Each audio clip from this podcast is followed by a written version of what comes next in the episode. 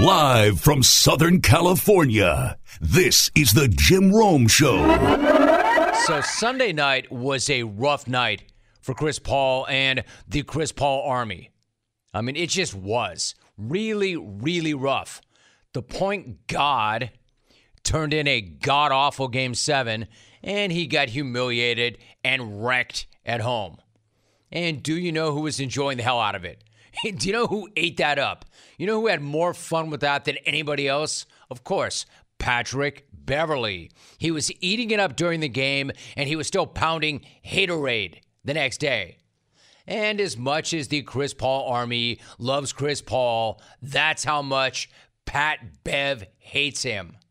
He hates Chris Paul. He hates Chris Paul with an enthusiasm unknown to mankind. And when Pat Bev got the chance yesterday on ESPN, he went in on Chris Paul. Man, CP can't guard nobody, man. Everybody in the NBA know that. What we call a cone. You know what you do with cones? Like when in the summertime, you got a cone. You make a move. What does the cone do? Stay still. Exactly. Yeah. He's a cone. Everyone knows that. It's just y'all don't want to accept it. Credit ESPN. Get up. Calling Chris Paul a cone, a traffic cone, is actually funny. It's hilarious. And there's no doubt the Mavs were hunting him in game seven. That was the most he had ever been hunted in his career. And the 37 year old Cone could not do anything about it. Dallas was feasting on him, and that old stiff was helpless.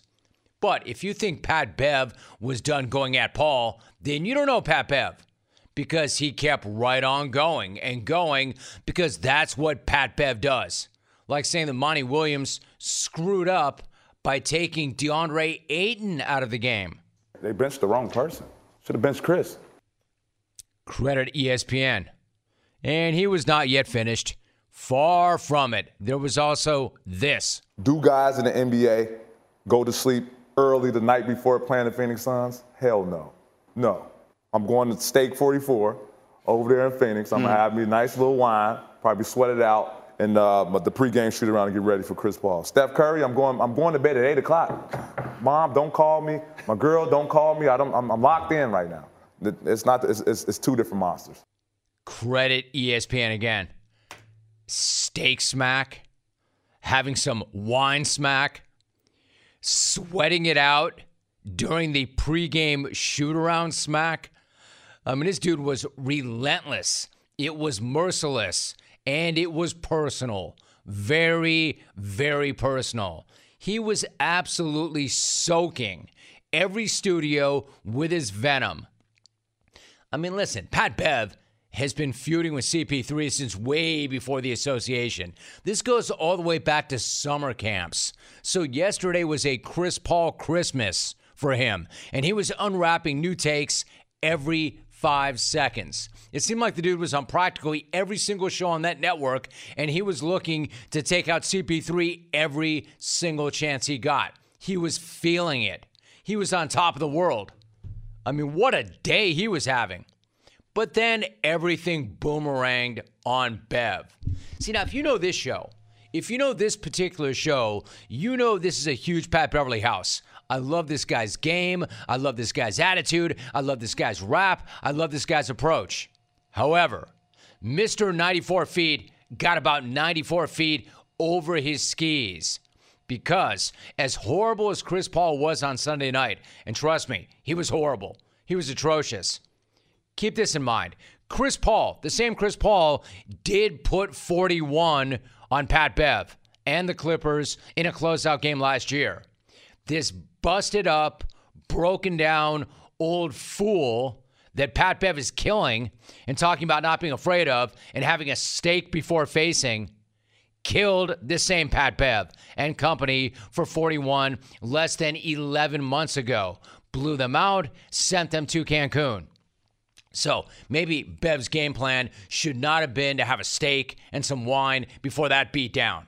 Oh, and by the way, I hate to say this too about my guy, but Beverley did not even finish that game. He got tossed in the fourth for shoving Paul from behind when they were heading toward their benches for a timeout in a blowout.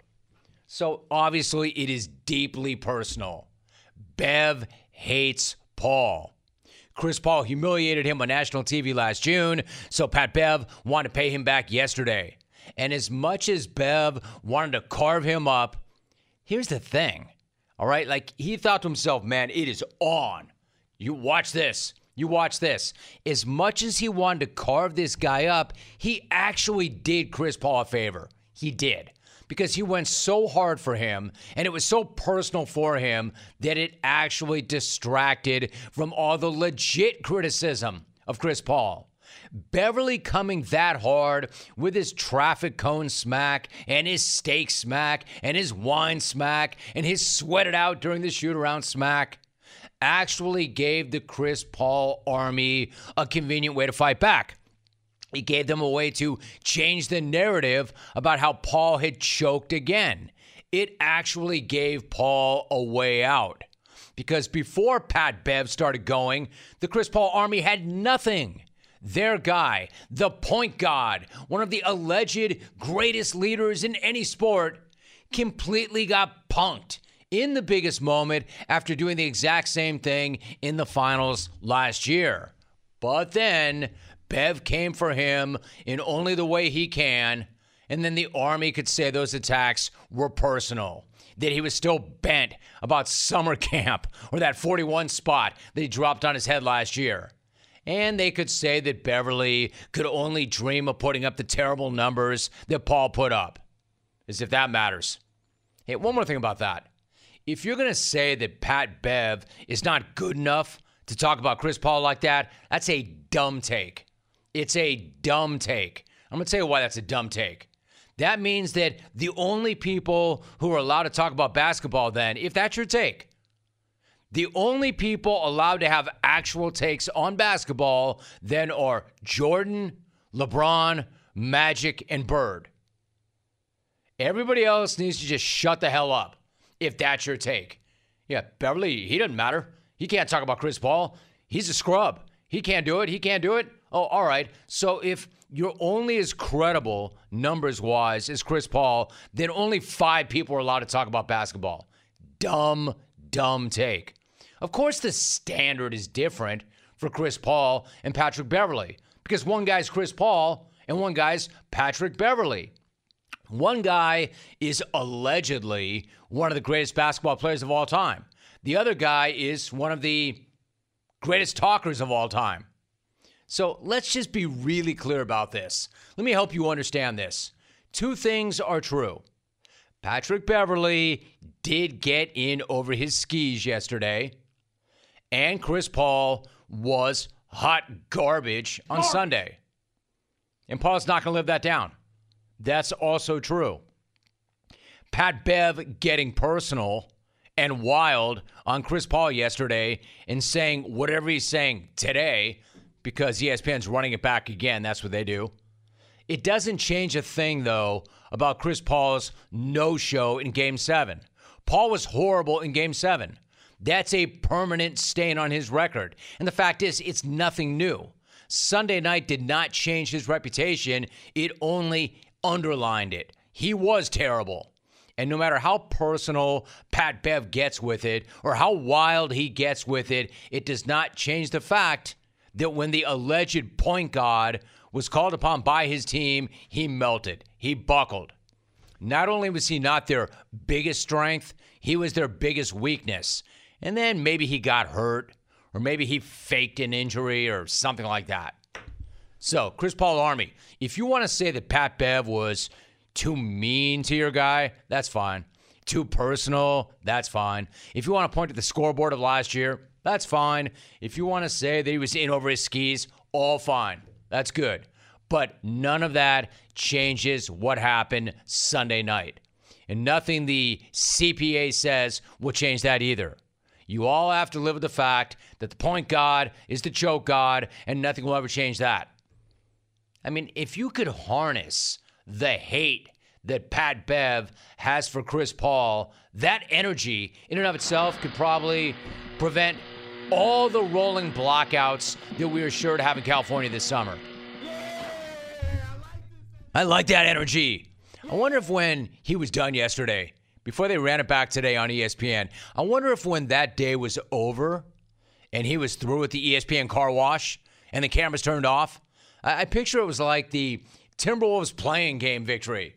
Like, I wonder if my guy jumped up on that glass desk between Stephen A and my man Windy and screamed, Get the bleep out of here, the CP. Get out of here, CP. And then threw his shirt to the camera. I wonder if he was up on that glass table screaming, Take his ass home. Take their ass home. Take their ass Take home. their ass home. I mean, I would tell Pat to ease up. You've already choked out the choke god. He's done. He can't defend himself, but that car wash is still going on. That car wash is still going. And I wonder if they're building a cat wash into that car wash. What if my man Pat Bev will take his act over that cat wash too? He's a cone. So, quick question. Why is Old Trapper Beef Jerky so amazing? Let's start with the fact that it is a family run business. A family business which stands by quality and produces the world's best beef jerky. Now, I, have made this point many, many times, and I want to make it again right now. Beef jerky is not just beef jerky. I think some of you go to the store and you reach for the beef jerky and you think it's all the same. In fact, you might not even know what you're buying. That's a big mistake. Stop making that mistake. All beef jerky is not the same. In fact, there's nothing like Old Trapper. It is simply the best. Four mouth-watering flavors, so you can get your choice of whatever you want. Myself, I like them all the same. I bounce back and forth between each and every one of them, so you can do the same thing.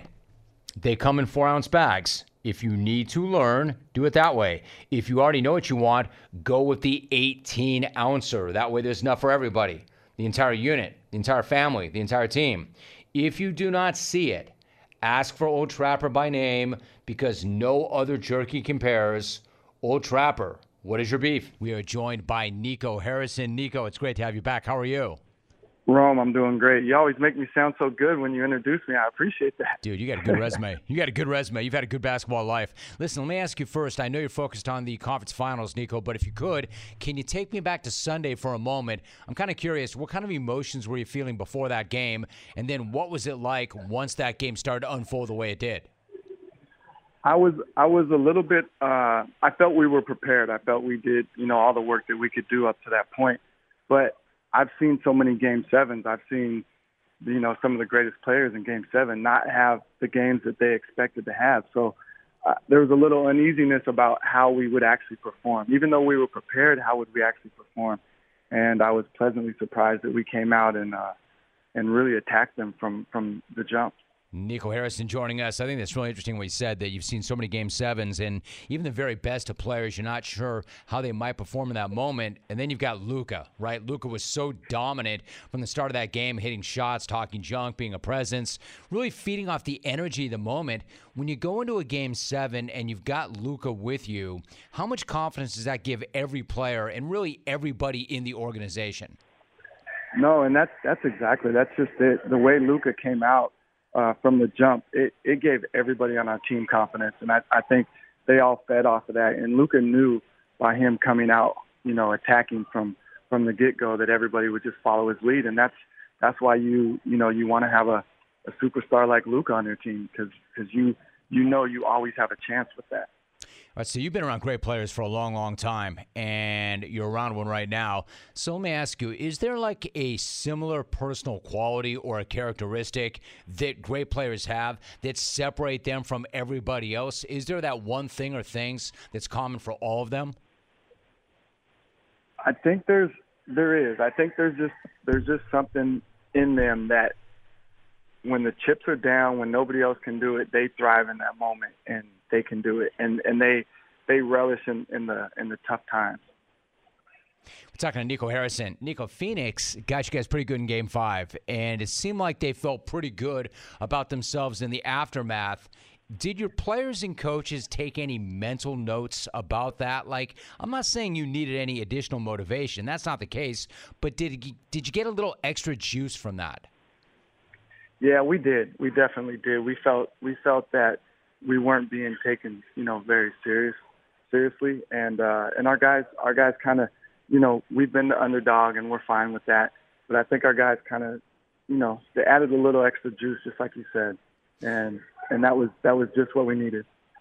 We are talking to Nico Harrison. So you're in your first season with the team. Jason Kidd is in his first season as the team's head coach. There are a lot of new faces at the start of the season, and then you had changes to the roster during the season. Like you and I talked about this back in November, but I want to revisit this. How were you able to get everybody on the same page so quickly? The biggest thing is Jason Kidd and his staff. I mean, they came in. Um, they're they're extremely thorough.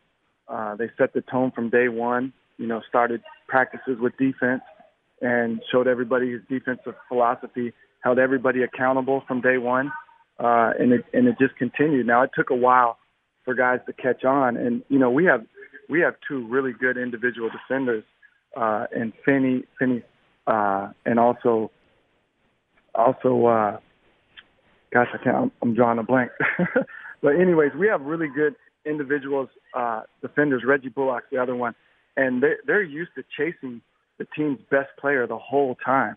And that's what they've been doing their their whole career. But in our defensive scheme, they don't do that. Sometimes they have to get off get off the player, and so it took them a while to actually learn, you know, his team defensive concept. So I think I think he just did a really good job from day one instilling that in the team. And, and although it took a while, eventually, probably around the middle of December, we we started catching on.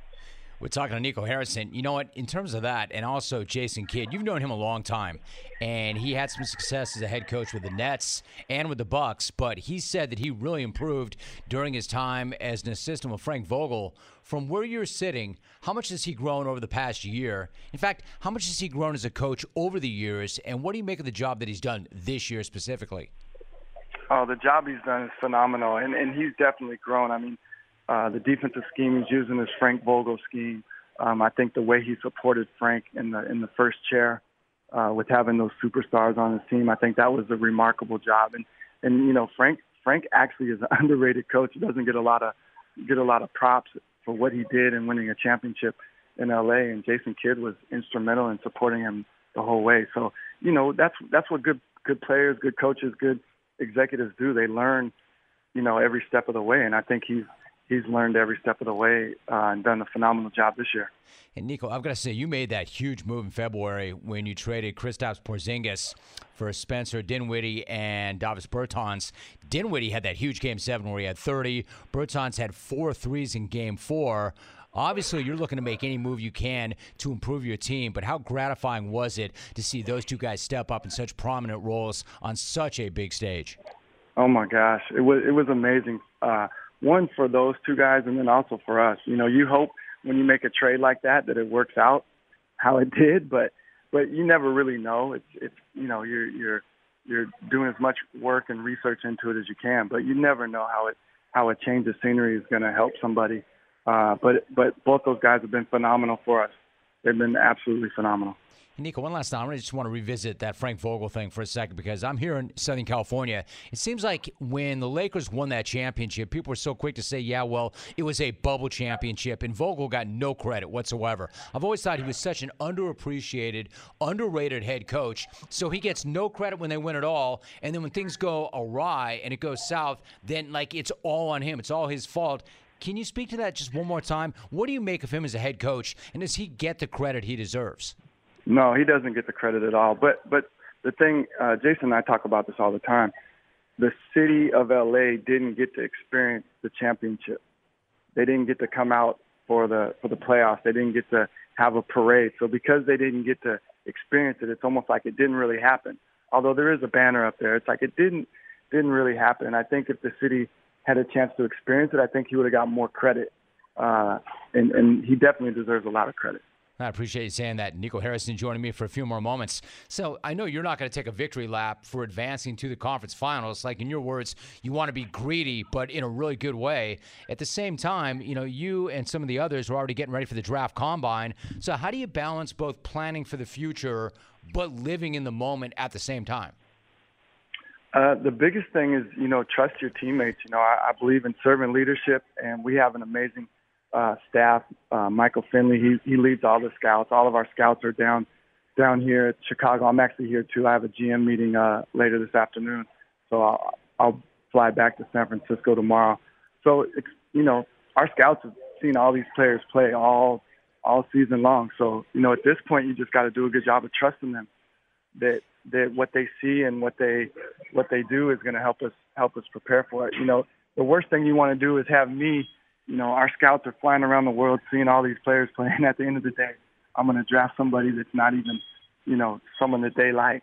So you just trust your teammate, trust your team, trust that they're gonna they're gonna be prepared and and uh, I think we'll be fine. The draft lottery's coming up really quickly. You mentioned Michael Finley. He was such an explosive talent, such a great player. What's he like as an executive?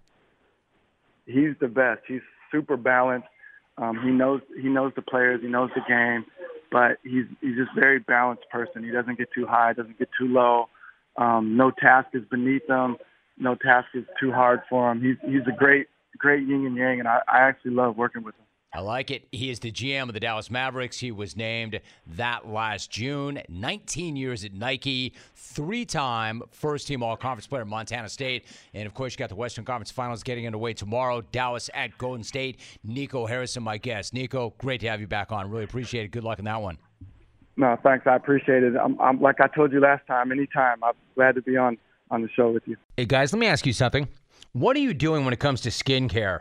Yeah, that's what I thought you probably have no routine whatsoever. Bad play. But this is where Tiege Hanley comes in. Tiege Hanley is a men's skincare company that helps guys start and maintain a healthy skincare routine by making the process uncomplicated. That's your problem. You don't have a plan, but you need one, and now you do. As an example, let me recommend to you the Skincare System Level 1. It's the easiest way to get started, and it comes with all the basics that you need to take care of your skin. The products included are a face wash, an exfoliating scrub, an AM moisturizer, and a PM moisturizer. Listen, you may think that you don't need a skincare routine, but you do. Trust me, I know I do. I'm in front of a camera every single day, so I take this seriously. And this plan and this routine work perfectly for me and in my process. But don't take my word for it. Tiege Hanley has over 5,000 five star reviews, 5,000 plus five star reviews on their website from customers worldwide. And because Tiege Hanley is sponsoring today's episode, they are offering you a great deal. Just go to Tiege.com slash Rome and you'll get 30% off your first box plus a free gift. That's T-I-E-G-E dot com slash Rome. It's an amazing deal. T-I-E-G-E dot com slash Rome. I do want to talk about the NFL though for a minute because the biggest mystery in the league right now has got nothing to do with a head coach or a quarterback. It's not where is Jimmy G going to end up. It's not where is Baker Mayfield going to play. It's not how is Russ going to fit in with Denver. It's not even is Drew Brees about to make one of the biggest mistakes ever and attempt a comeback that really nobody wants to see. No, it's none of these things. I mean, they may have some intrigue, but nothing compared to this. No, the single biggest mystery in the NFL right now is who is going to call offensive plays for the hood this season. In other words, who is going to replace Josh McDaniels in New England? As of right now, there is no official Patriots offensive coordinator. None that we know of. And whoever ends up calling plays there has some enormous shoes to fill. Enormous, which is probably why there was legit Pat fan panic yesterday when the dude that everybody was hoping would have nothing to do with the offense literally stepped up and announced that he will have everything to do with the offense this coming season. Big surprise, everybody. Joe Judge's big mouth got him in big trouble yet again. Now, where have we seen that movie before? For some reason, the Hood hired this tool back. And for some reason, the Hood is letting this guy hang around his young franchise quarterback. So, of course, Judge, being Judge, could not wait to brag to the media about it the very first chance he got. And while his answer yesterday was a lot shorter than that bizarre and unhinged 11 minute diatribe that got him run the hell out of New York, it still got him in trouble with Pat's fan. Yeah, so I'll give you a direct answer right there, not to be evasive or anything. Uh, I am working with Mac along with you know some people on the offense. I work with all the skill group on offense. Uh, I'd say all of us are working collectively, all right, as a coaching unit to work with the entire offense. So that's the most direct and uh, you know specific answer I could give you on that, guys. Uh, in terms of you know, who's coaching each position, you'll see me on the field with the quarterbacks. Uh, we'll be meeting together as a skill group. We'll break off in individual meetings. You know, for us, it's important right now for all of our coaches to be able to coach all the skill players, okay, or for that matter, the line players as well as we go through this. And as we divide up and run two and three spot drills, it's important that if it's a ball handling drill, Mason Series running it, that they can coach the quarterbacks as well. We're all on the same page. It's been a main emphasis for us as coaching staff that we want to make sure we can all coach all the players and that nobody's out there, you know, with you know, a lack of knowledge in the offense. Wait, wait, what? Did this guy not begin that response by saying, I'm going to give you a direct answer? Yeah, so I'll give you a direct answer right there, not to be evasive or anything. And then that direct answer turns into a bunch of the normal word salad gobbledygook. You know, hit that with some blue cheese, Judge. That's like some Pete Carroll, super fast, gum chomping word salad after saying, I'm going to give you a direct answer. Yeah, so I'll give you a direct answer right there, not to be evasive or anything. Then what was direct about that answer? What the hell did he even say? And who answers a simple question with, I'm going to give you a direct answer? You, what, what, what? I'm going to give you an indirect answer, which is what it was. Just answer the question, man. This guy, he can't not be him. And then he just goes on this filibuster about nothing. There was nothing direct about that answer. Pats fan had two reactions to that direct answer. No! No! And uh oh. I mean, holy crap. Mac Jones better be getting himself in shape for some third and long QB sneaks. I mean, is there anybody in the world who likes the sound of their own voice as much as Joe Judge? Is there anybody on the planet who sounds dumber thinking they sound smart? Or who says more extra unnecessary words that don't mean anything at all? I mean, that was the ultimate word salad. What did he even just say? Can anybody anywhere make any sense out of that quote direct answer? My man is talking so far out his ass. It's crazy to me that he faces forward when he's at the podium.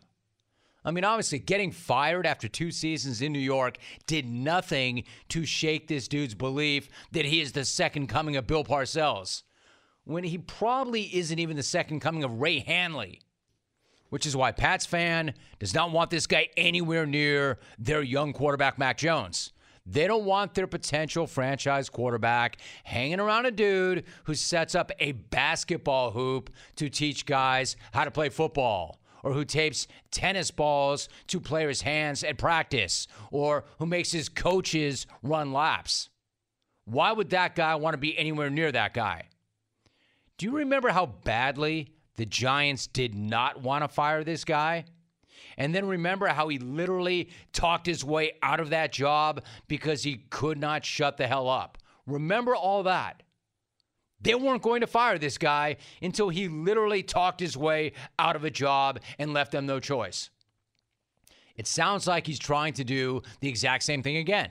He's trying to talk his way out of the Pats offensive coordinator role before he even gets the role because he's bragging to the media that he's spending his days poisoning the mind of Mac Jones, which is then setting off a regional panic yesterday in New England.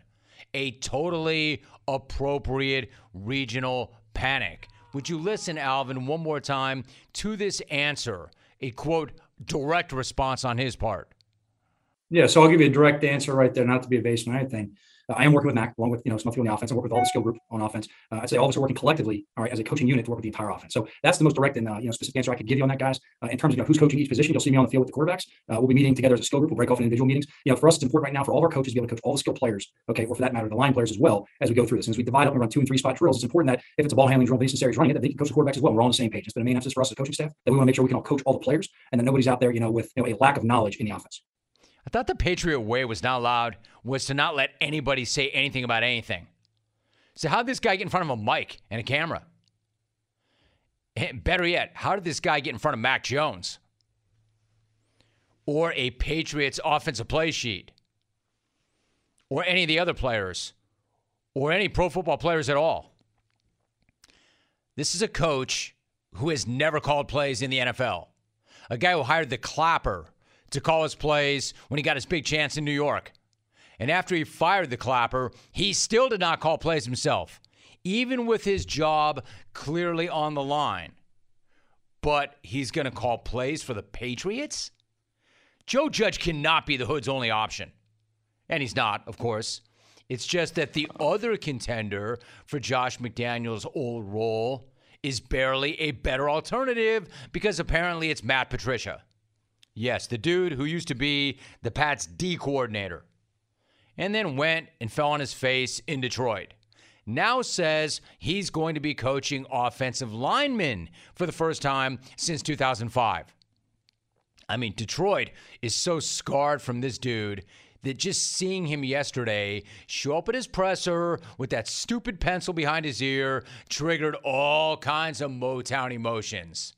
And let's just say Pats fans could not have been that thrilled to hear what he was selling either. I, I mean, look, dude, I understand that you have forgotten more football than I'll know in a million years, but seriously, enough with the ear Ticonderoga.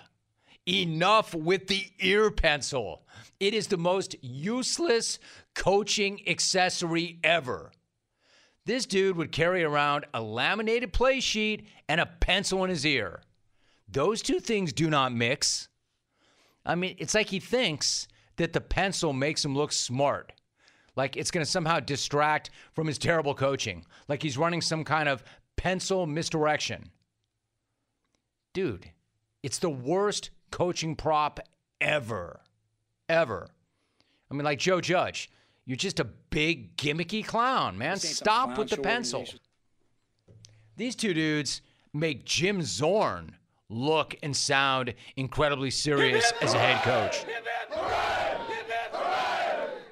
These two dudes, between their word salads and their pencils, are making Jim Tomsula look straight up competent. The only guy that these two favorably compare to right about now is freaking Perv. Happy Hump Day Eve, Perv. I was devastated. But then again, literally every coach in the history of the league compares favorably to Perv. Which is why I really am not sure why the Hood let either of these two guys back in the door. And why he's letting either of them anywhere near his offense. It's like the saddest comp, camp competition I've ever seen. Like, I don't know who's going to win, but I know Pat's fan will lose if it's either of these two dudes.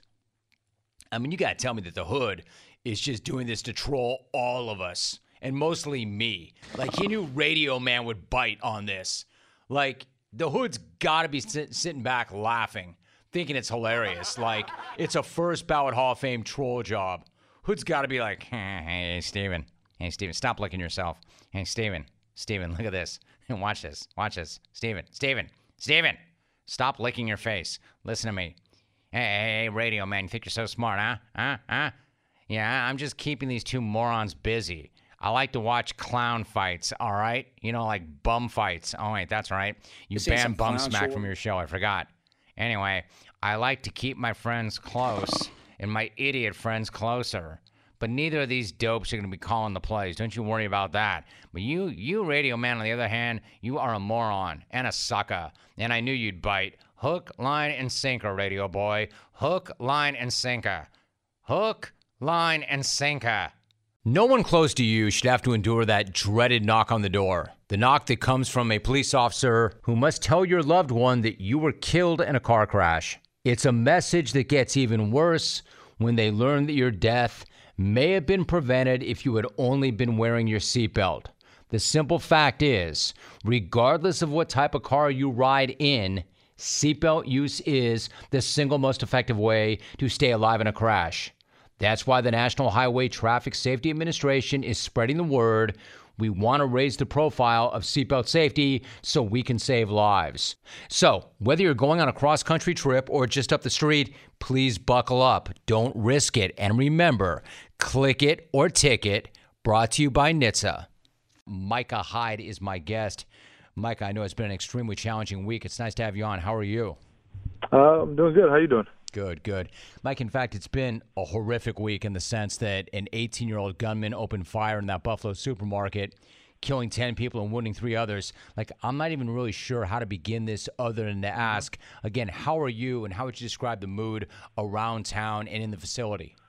Well, uh, yeah, we all heard the news um, over the weekend, um, and, and I, I mean, I can honestly say I'm still shocked. Like, I don't know, like you kind of just feel helpless. Like there's nothing, like you just feel like there's nothing you can do, and I was just so shocked um, to hear, uh, you know, just what happened in downtown Buffalo. You know, we live in Orchard Park, 15 minutes away, and you know, for something like that to happen is just, uh, uh, it's shocking and and super sad, and you just you just don't you can't even really put it into words, and um, just the community, um, or, you know, around Buffalo and and where we live, same thing, just just shocked, and um, but those people in, in Buffalo are, are, are you know resilient. Um, you know, we were able to have the softball game the next day. We were kind of, you know, debating on doing it, um, just because how how heavy everybody's heart was, and you know, it just didn't feel right going out there and, and you know, smiling and having fun. But at the end of the day, um, we knew, you know, getting the the community together and doing just that,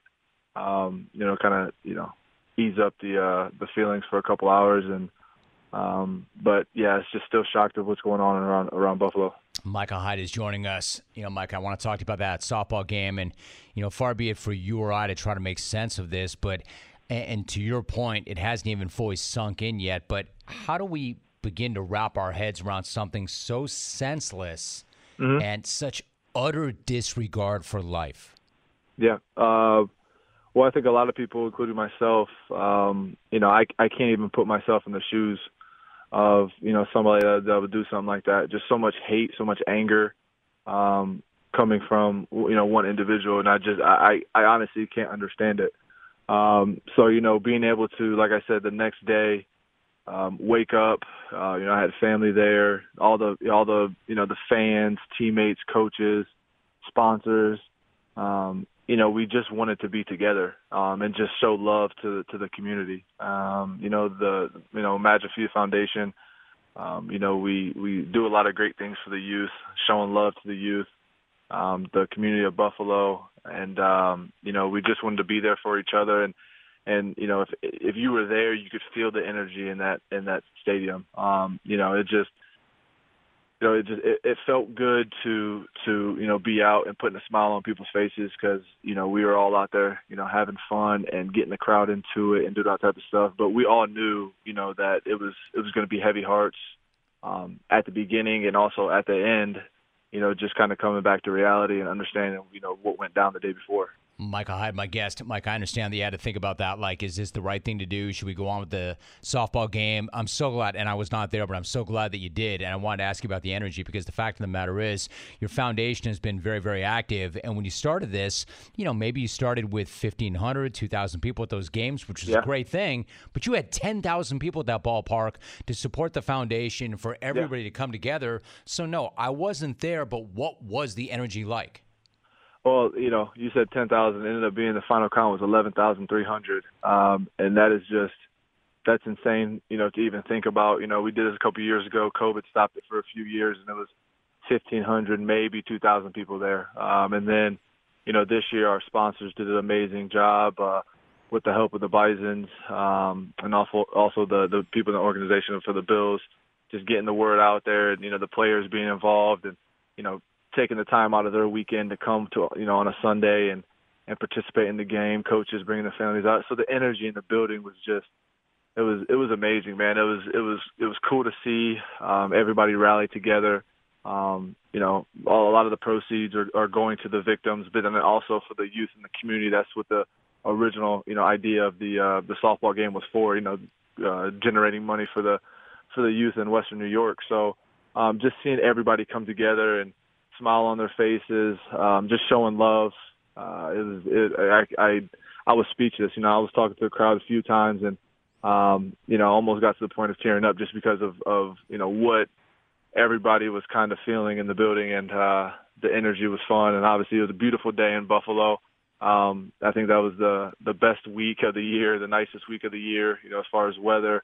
So everybody was, you know, out out there in t-shirts, shorts, having a good time. Obviously, you know, the Buffalo Bills, their Bills Mafia rallies around them. They always want to be a part of the Buffalo Bills. And then anytime you got, you know, Josh Allen out there smacking bombs and um, you know guys enjoying some drinks you know that's that's the recipe for a good time. Well, that's the truth, right? So glad you guys did that, and no surprise that he won home run derby yet again. Micah Hyde joining us. You know, it's it's kind of cliche and trite, but it does put things in its proper perspective.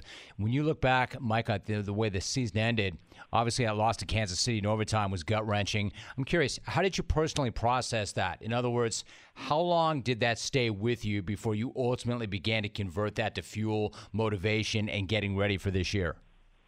Uh, yeah, I think. Well, you know, I think it always, it's always going to stay with you just because you, anytime you get into the playoffs and, and you lose, you know, you understand how close you are from from winning it. Um, you know, we we felt like we had a good team, you know, a great team that had an opportunity of, of winning it, but we just didn't. You know, it came down to the end of the game, and that's where you got to execute. So it never really goes away. But um, I'm the type of guy that I don't really like to take you know too much time off.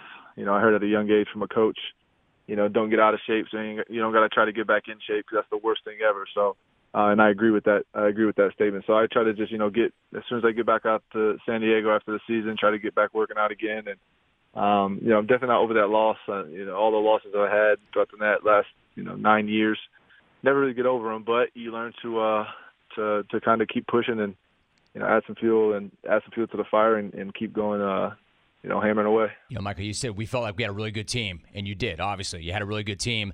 Time will tell, but looking at what this team did in free agency, looking at what the organization did in the draft, do you feel like what was a really good team might be an even better team this season?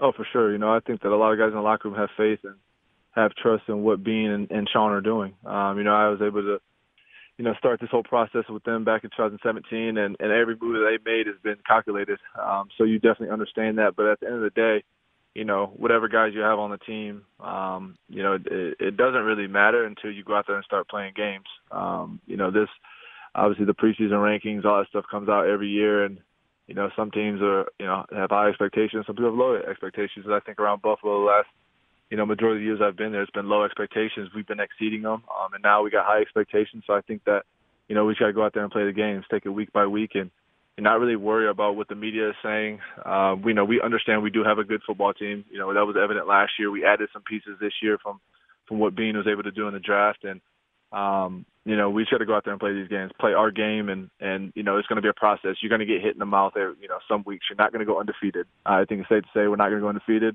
Um, and I think as long as we have that mindset that just keep getting better each and every week, then you know, hopefully come February we're playing in the in the big game. We're talking to Micah Hyde for another moment or so. One of the pieces they added, Von Miller. What was your mm-hmm. reaction mm-hmm. to Von Miller coming aboard, and how do you like that fit in the locker room and in the scheme? Love it, love it. You know, uh, I think that's a piece we've been trying to add for the last couple of years. Uh, you know, you know, obviously a guy that is well known around this league, made a lot of money, and just you know getting after the quarterback. And so, you know, as a as a DB, you know, I can't I can't wait to step on the football field with him. Um, but definitely a piece we've been trying to get for for a while, and uh, it's good to see him in the in the red, white, and blue just to you know go out there and get after the quarterback. So one last thought: I know you can be fired up for a primetime opener, no matter what, and no matter who it's against. But is there a little more juice when you get that first crack at the defending champs, the Rams, on a Thursday night?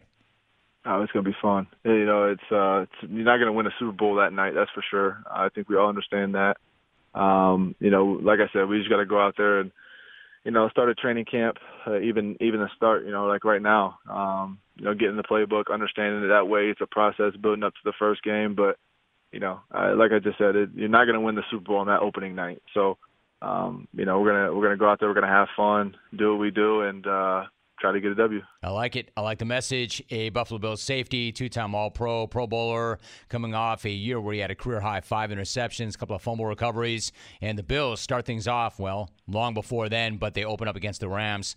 Micah, again, I know it's been a really challenging week. So glad you went through with the softball game. It was amazing to see, and really good to have you on the show. Thanks so much. I appreciate you, Jim. Anytime, buddy. The future will be great, but today is just as incredible. Meet Nissan's most advanced lineup. If you can't get enough adrenaline, there's the all new 400 HP Nissan Z. Or for your off road adventures, check out the all terrain Nissan Frontier. If you're more of a spontaneous road trip type of person, then hop in the Nissan Pathfinder. And for something more electric, there's the stylish Nissan Ariya. So let's enjoy the ride. 2023 Ariya and Z not yet available for purchase. Expected availability this spring for 2023 Z and this fall for 2023 Ariya. Let's go to Jersey. Brandon. Brandon, what's going on? How are you? Thanks for the vine. Thanks for the vine, Jimmy. Hey, Jimmy, it's not just me, you, and Alan Shipnuck that are seeing the similarities between Hefty and Jeffy, right? I mean, how about these veterans coming in here early and setting the tone? Jim, since you're actually taking RSVPs, can we talk about the guy who mailed his in all the way from Duvet? Because it was so good to hear from television's Mark Hollywood. Old Marky Duvet called up to say that Matt uses public fountains like bed comforters. Pretty rich of you, Narc Sharman, to be out here giving lessons on who rhymes with what when you pedal more boom boom in three minutes than Matt sees in a month.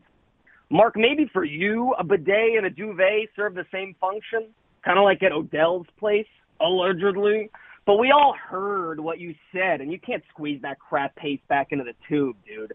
Duvet, bidet, bidet, duvet. Hey, if you're really taking yourself a little five week vacation, bro, seriously, go back to Philly for a few days to reset. Jim did a whole bleeping thing about the juxtaposition of Larden and buckets, Nark. Did you miss all that?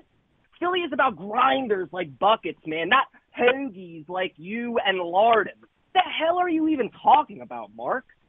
And Jimmy, it might be a waste of my time to bully all these clowns that won't be a factor day of, but I guess we should talk about Chris in Southeast Wisco while we're here.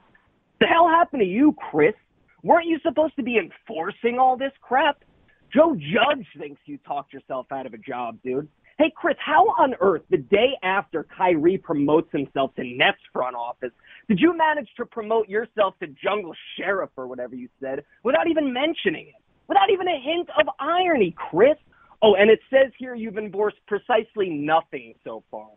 Throw hips, not hands. The hell kind of enforcing is that? Dude, and while we're explaining the context of different sound drops in the show, maybe you come on here and extrapolate on this quote unquote dynasty that you keep slapping your trap about on this show. Like, what are we even doing here? Your back to back to back AAU national championships from 1993. Hey, Brandon, I'm out of time, but I just want to say, who are you, dude? And how do you, where did you come from? And how do you know so much about the show? If we don't know who you are, who, I mean, you're, you're somebody. Are you who you say you are? But who are you? Stay tuned. We are in the midst of smack off season, which also means it is RSVP season. In fact, this Smackoff season started with an RSVP call, right? It was kind of inverted. He reverse engineered the thing for me.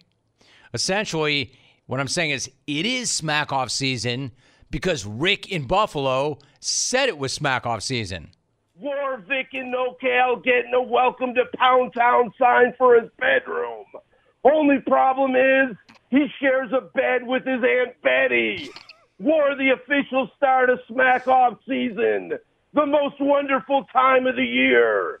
Thanks for the vine, Jim. I'm out. The best part about that is not, it was not me announcing the start of Smack Off season on my show. It was Rick in Buffalo letting me know that Smack Off season had started. So here's what was happening in that call.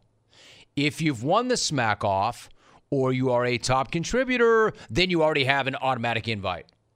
Basically, this if you know you're in, you're in.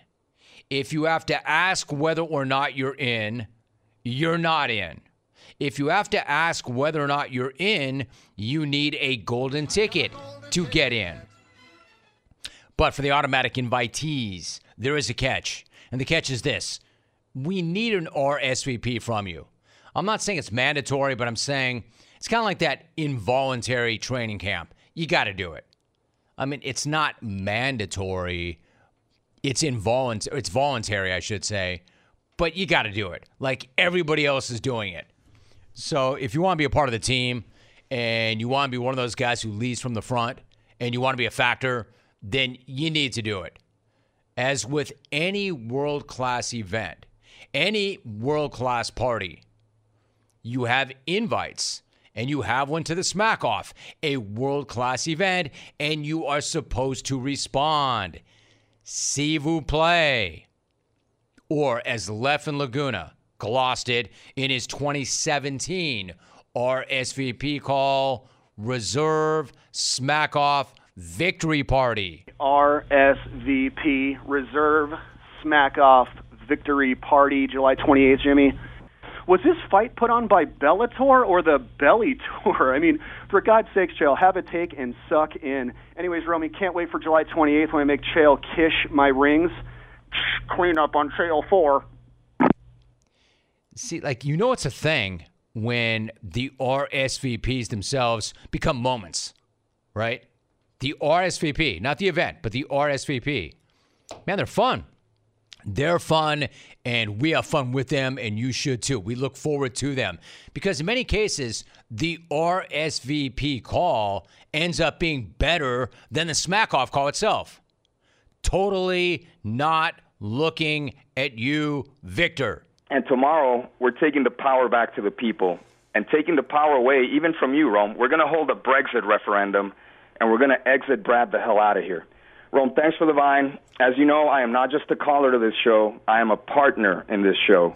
You and I have made a lot of money together over the years, Rome, and that's going to continue tomorrow. I'm going to walk in, go, and walk out with a trunk load of cash. See what I mean? I mean, some of these RSVP calls. Oh, thanks, partner. Thank you, Kyrie. Some of these RSVP calls are even better than the actual calls. So, so far, as mentioned by Brandon, we have a couple of clones who have already RSVP'd, as mentioned by Brandon and myself. You've already heard the Rick call that kicked off the season. Mark in Hollywood did jump in last week. That's what inspired Brandon's call right there.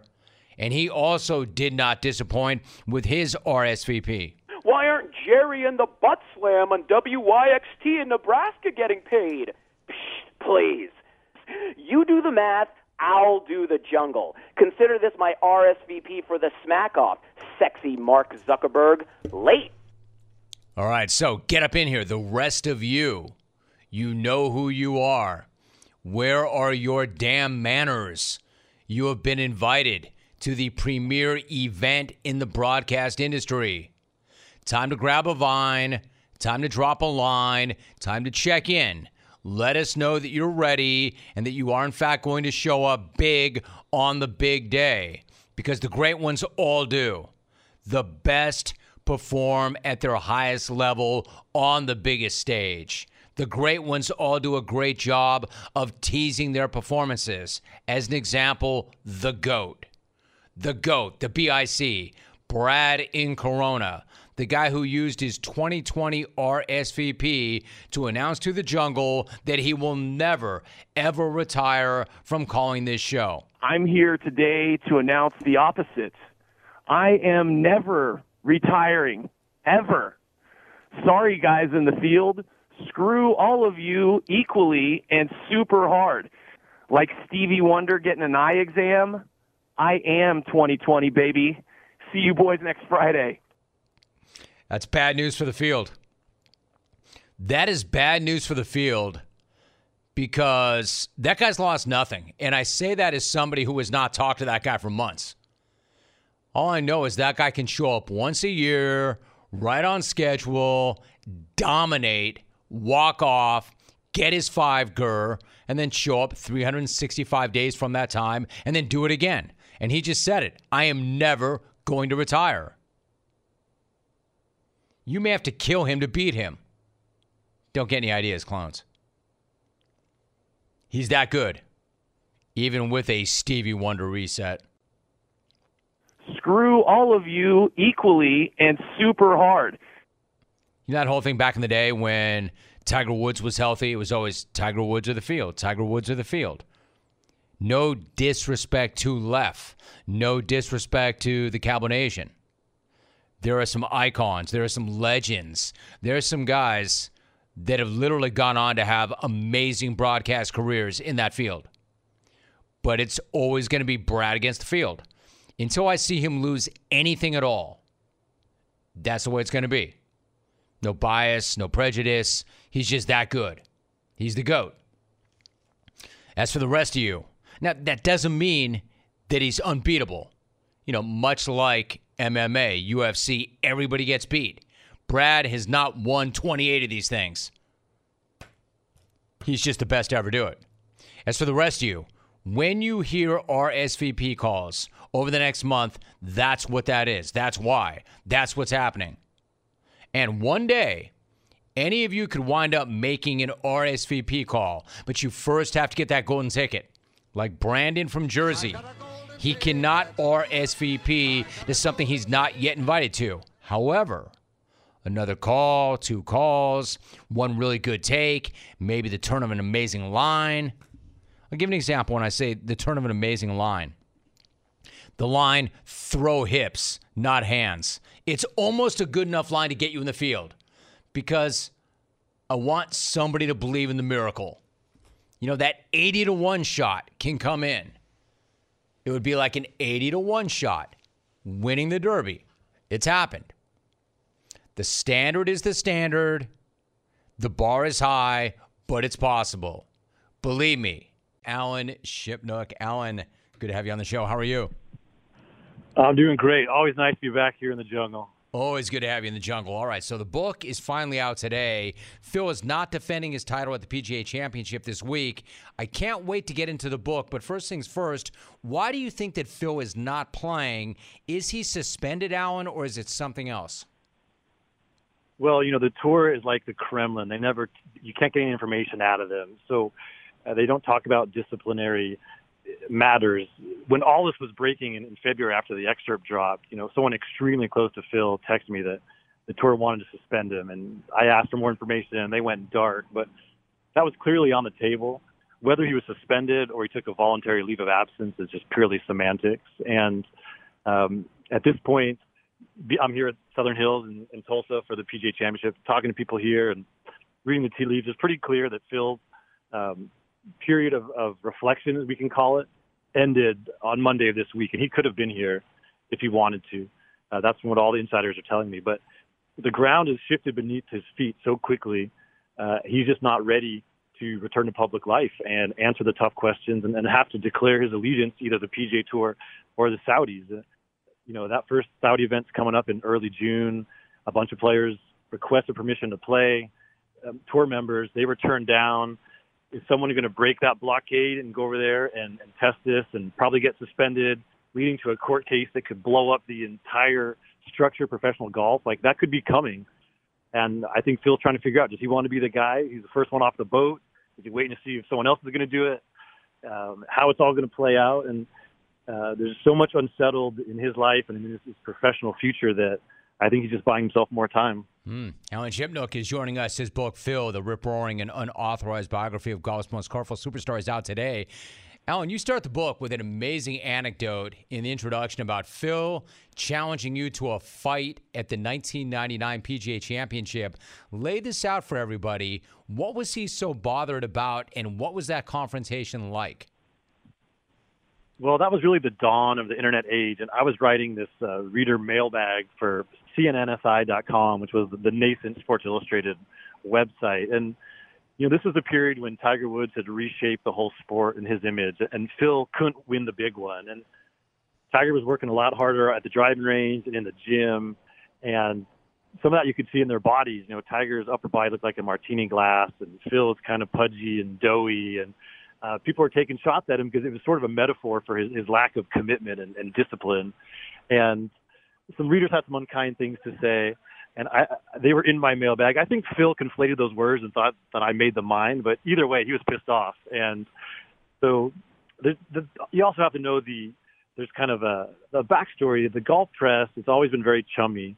You know, if, if you're back then I was at Sports Illustrated, and if I was covering football, I might not see the same team twice in one season until the playoffs. But in golf, it's the same dudes week after week. We're all thrown together, and you know, I call it high school with money. It's this very insular, gossipy world, and and you get on each other's nerves. And the interpersonal aspect between the athletes and the reporters is very fraught in some ways. And these guys were not used to being criticized. You know, was, there was a gentility in the golf press that was handed down all the way from when you know Grantland Rice was riding the rails with with uh, Bobby Jones, and they invented Augusta National together. And so, um, I Phil was bothered by the tone of it all, and so yeah, he he took me behind the woodshed, and and we had a little some verbal fireworks, and ultimately said throw the first punch, which I declined to do because unlike Phil, I had some important work to do at that PGA. I wound up writing a cover story about Tiger Woods' victory, and um, and so we've had our ups and downs interpersonally. We patched things up, and I've been to Phil's house. We've dined together at his club. When he won the 2013 British Open, I, I was drinking champagne with him and Amy at this private party at Muirfield, and so he's quite a shapeshifter, and I've been lucky to glimpse him in so many different settings. And I think I was able to bring that intimacy to the book because there's there's these multitudes that live within Phil Mickelson. He's a very complicated, contradictory character, and I tried to capture all that in, in, in, this story. Amazing. Alan Shipnuck is joining us. The book is out today. Phil, it is out. It's dropping today. You know, Alan, you as you write, pretty much from the moment he showed up on tour, he was having success in practice round money games. What was that like, and how much was riding on that back in the day? Yeah, that's part of Phil's legend, and you know, iron sharpens iron. He's always believed that the best way to prepare for tournaments is to to play these money games on the Tuesdays and Wednesdays leading up to it. And the money's not that big. Maybe a thousand dollars changes hands. There, there's a story where John Daly took Phil for 15k, and that that's somewhat legendary. But um, you know, these guys are they're playing for five or ten million dollars later in the week, so it doesn't get that big. But there's the casual games when he's not on tour, and that money gets a lot larger. Like there's there's a fun story where this uh, journeyman pro named Mark Baldwin who uh, was living in Las Vegas and uh, was playing playing a lot of games with you know weekend duffers with suspect handicaps who liked the action around Vegas, and one of them had a friend who had a friend who had a friend, and ultimately they wound up in a in a game with Phil.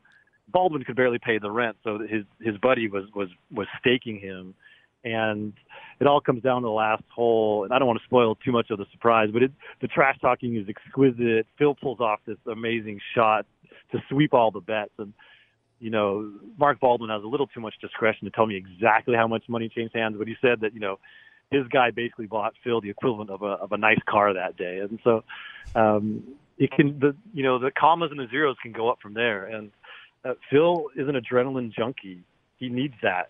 He's he needs the juice. Whether it's the 72nd hole at Winged Foot, whether it's a it's a practice round, uh, whether he's playing baccarat in Vegas, uh, whether he, he's betting at, at the sports book at the Bellagio. I mean, the through line for Phil is that he needs that juice, and uh, it's part of who he is. It's part of what makes him so fun to watch on the golf course, and it's also led him astray more than a few times. We're talking to Alan Shipnuck. His book is out today. Alan, so you've got a connection, right? He, I would imagine, because of his gambling, he's had a connection to, let's just say, some interesting characters. What about the connection to Billy Walters and the insider trading story that connected to his need to pay back gambling debts, which seems strange given the money that he was making. But as you write, quote, according to a source with direct access to the documents, Mickelson had gambling losses totaling more than 40 million in the four-year period 2010 to 14 that was scrutinized, end of quote. 40 million. Like, what was your reaction when you heard that number? Well, that's always been one of the mysteries. Is you know Phil's very open about his gambling, and when he you know, he picked the Ravens back in 02 at 28 to 1. He, he cashed a ticket for more than half a million dollars. He loved to talk about that. And so, um, how big, how deep were the waters that Phil was swimming in? No one really knew. And that was one of the mysteries I wanted to unravel in this book. And the, the Billy Walters escapade, and I, probably some of your listeners know Billy Walters. He's a legend in Vegas. He was really the f- first gambler to bring computer data into the gambling world in the 1980s. And he, he claims that in the 40 years since he's only ever lost money in one year, and some of some of his years he's been into the mid eight figures in his winnings. And because of what he was doing, he was indicted numerous times. He always beat the rap, which turned him into a folk hero around Las Vegas. And he also loved golf. He, he was playing in the Pebble Beach Pro Am and and Wednesday Pro Ams on the PGA Tour. And so Phil sought him out, and they be, they became friends. Billy became a mentor, and they became essentially betting partners because it was a symbiotic relationship where Phil wanted the inside information that Billy had and and the the expertise and the knowledge, and Billy would get cut off by his own bookmakers because he had too much success. So uh, having access to Phil's people was was quite helpful. So uh, they would bet together, but a lot of times Billy didn't believe in the bet, and so you know he might place the bet on on Phil's behalf, but he wouldn't put his own money in. And so over over time, Phil wound up owing Billy Walters a substantial amount of money. Uh, you know, according to the government tran- trial and transcripts, you know, it's three million dollars. And so, um, simultaneously, Billy play the stock market, as does Phil. And Billy came into possession of some information um, that, that he used in, involving Dean's Foods, and it led to this big insider trading case. Billy Walters was convicted. He went to jail. Phil skated. He was named as a relief defendant, which means he was kind of adjacent to this information, but he may not have had direct knowledge of its source. He had to pay back a million dollars of ill-gotten gains, which is one of my favorite terms. But he didn't do any jail time, and he was never charged with wrongdoing. But in, in Billy Walters' analysis, if Phil had testified on his behalf about the origin of this information and, and not knowing how how it changed hands, it would have helped Billy Walters' case. But Phil took made it clear he was going to take the Fifth Amendment. He, ne- he never was called to testify, and Billy went down the river. And so it's a, quite a fascinating tale in both of their lives. And um, to tease it out in the book and to really understand the nature of the relationship, how did Phil beat the rap, all of these things, it's a fascinating turn in the book. And um, again, there's so many mysteries around Phil. How deep does the gambling go? What really happened to him and Billy? What really happened in the breakup with him and Bones? And you know, I get to the bottom of all these mysteries in the book, and as, as a reporter and someone who's been adjacent to these stories, it was really satisfying to get the real information. Alan Shipnuck is joining us for a few more moments. I have the book. It's an amazing read. It's an incredible book. You know, to the point you just made, Alan, we're talking about connections to insider trading, losing tons of money gambling, shady mob adjacent contacts, potential connections to money laundering, the Saudi comments. The list goes on and on and on. How does none of this ever seem to stick to Phil? Yeah, he's I mean he's a master manipulator of the media and he's talked his way out of so many controversies. Um and I think, you know, ultimately it's finally the bill finally came due with the Saudis, but he's he's a very sophisticated and very slippery character and um he has a lot of personal charm and he's cultivated a lot of relationships with a lot of reporters and so he's been able to get by and that's all I examine all that stuff in the book and it, to me it's some of the most fascinating uh, material and I've been part of that too. I mean obviously we talked about at the beginning when he wants to fight me. I mean I've been bullied, I've been threatened, I've been charmed. Uh I've you know I've been tried they Phil's attorney tried to hire me to be a consultant as Phil's going to take on the tour for his media rights last year, which of course I declined. I'm in the middle of writing a book about Phil. I can't take his money. It's the most glaringly obvious conflict of interest in the This world. guy, man. But that they still but they still made the offer. It tells you something. So it's it's fascinating to to unwind all these controversies and see how Phil has managed to, to skate until now. Hey, on one more thing before you go, I, I wish we could do this forever. I mean, it's fascinating, but you've referenced a story, quote, that would have been international news, end quote, but could not be printed in the book because it was off the record. How painful was it not to be able to include that? And on the scale of news stories, how big would this be? Like, would it be in the neighborhood of the Tiger Woods cheating scandal? That big? Well, that was so salacious. I mean, Tiger was on the back page of the of the New York Post 20 days in a row. I, I it wouldn't have risen to that level, but in the context of the sports world, it would have been monumental. But I I am the keeper of so many secrets on this on this book because everyone wanted to tell me everything, and there were so many agreements, what was off the record, how things would be sourced, and I honored every single one of them. And so yeah, this bombshell was told to me, and it causes me physical discomfort to the point like almost having a seizure that I can't put it in my book, but again, I, I have an obligation to my source, and then, you know, I have I have my word, and that that's all I have. So there's so many things like that. And that's the irony of of Phil, you know, accusing me of using some of this material that was off the record, which it never was. It never would have been because I would have pushed back so hard. Like I know so much that's not in the book because I had agreed I, I wouldn't use it, or the sourcing people wouldn't put their name on. And I didn't feel comfortable using it without a name, and like I really did feel a lot of solids in the reporting of this book, but um, you know that was part of my pledge to to write a fair and balanced book. And uh, but yeah, to answer your question, it it it causes me great physical discomfort. Yeah, I think I'm gonna have a seizure not hearing that story. So l- last thought, to, to your point that everybody could not wait to tell you things. The question you've been asked by people the most since you cover the tour is, quote, who's the biggest a hole on the tour? And the second most frequently asked question is, is Phil Mickelson a phony? So after years of covering him and writing this book, how would you answer that question? He's in, he's incredibly phony and fake, but he's also very real and genuine. And it just it's very it's very contextual and it's the enigma of Phil Mickelson. He is all things. Like everything you ever heard about him is true is he incredibly generous and philanthropic? And does he do all these random acts of kindness for fans and other players? Yes. He has a huge heart. And is he petty and scheming and vindictive? Yes. We, we're seeing that now. And that's what makes him so fascinating for a biographer and, and hopefully for a reader because we, as humans, we all have our contradictions, but there are these warring impulses in Phil that are writ large.